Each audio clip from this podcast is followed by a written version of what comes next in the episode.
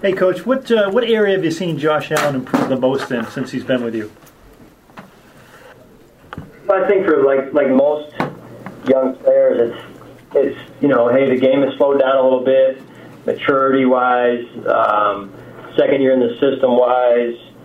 Um, you know, it's just just from that off the field position or uh, angle alone, and then on the field, you know, he's he's worked on the areas that he needed to needs to work on. He's he's worked on his fundamentals, so his footwork. Um, you know, so that's all important. Sean, when you look at film of last year's uh, game here in December, what about the Patriots' use of just some jet action and more jet sweeps in their run game gave your defense problems? Uh, you know, they've done a tremendous job. Uh, they do so much offensively. They they can beat you in so many different ways. It makes it really hard to defend them. Uh, you know, you, you you have a little bit of success, maybe experience a little bit of success with one thing, and then um, they come back and get you another way. So, um, you know, that was obviously one of the ways that got us. Now, when you look at their offense with and without Julian Edelman, who obviously missed the second half of last week's game, what, are the primary differences in their offense when he's out there versus when he's not?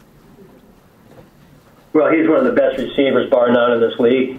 Uh, a lot of respect for him. I love the way he plays the game. Plays the game the way it's meant to be played in terms of hard, tough, physical uh, and he's a receiver. Even when you know when you use those those adjectives to describe a player, it's rare when it's a receiver, and and uh, he does a phenomenal job, and he's he's earned all of the accolades that he's gotten. Sean, along similar lines, as someone who employs a fullback yourself, what does James Develin mean to the Patriots, both in the running game and when he's flexed out uh, that causes problems for defenses in, in his absence? Uh, what, what kind of an impact might that have? Yeah, I mean, he's a, uh, you know, I don't know James other than what I've seen of, of him on tape and, and then what I've learned from him, about him, excuse me, from Brian Daboll, um, just what type of person he is.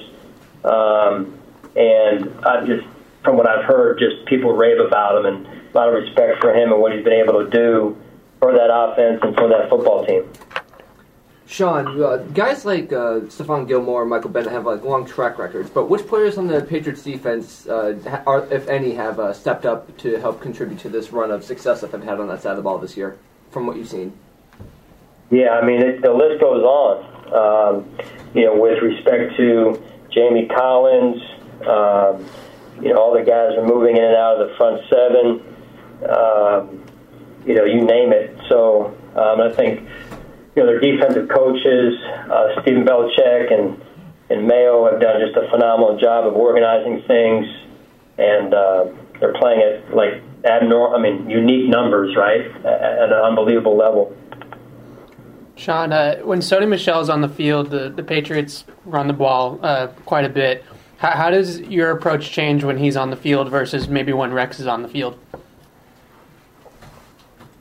Uh, you know, they're, like I said, they, they do so much. They Josh McDaniels, you know, to me, one of the best offensive coordinators in the league, uh, if not the best. Just does a great job of mixing things up.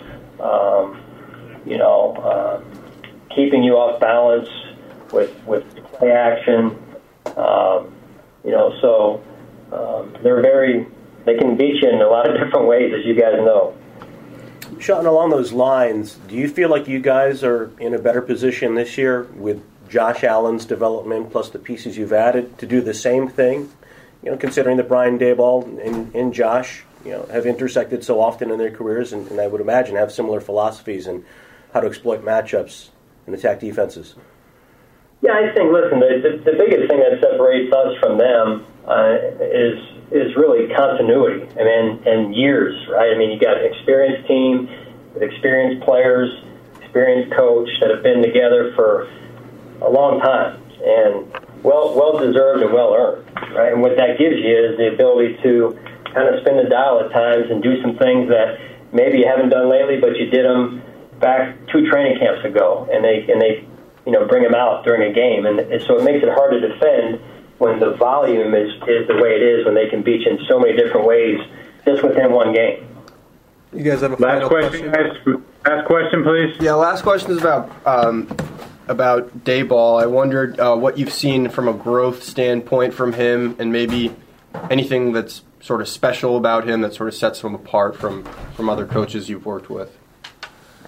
I think it's been really, really neat. Um, you know, I was able to learn under Andy Reid, who I, you know, who I think is one of the best in the game, and then uh, Brian was, you know, learned a lot uh, from Coach Belichick, who's uh, one of the best, if not the best in the game as well. So to be able to mix stories and experiences and habits of what those two men have been able to accomplish in, in this profession, um, I've been able to learn um, a lot from Brian as it relates to some of the things that he's learned from Coach Belichick.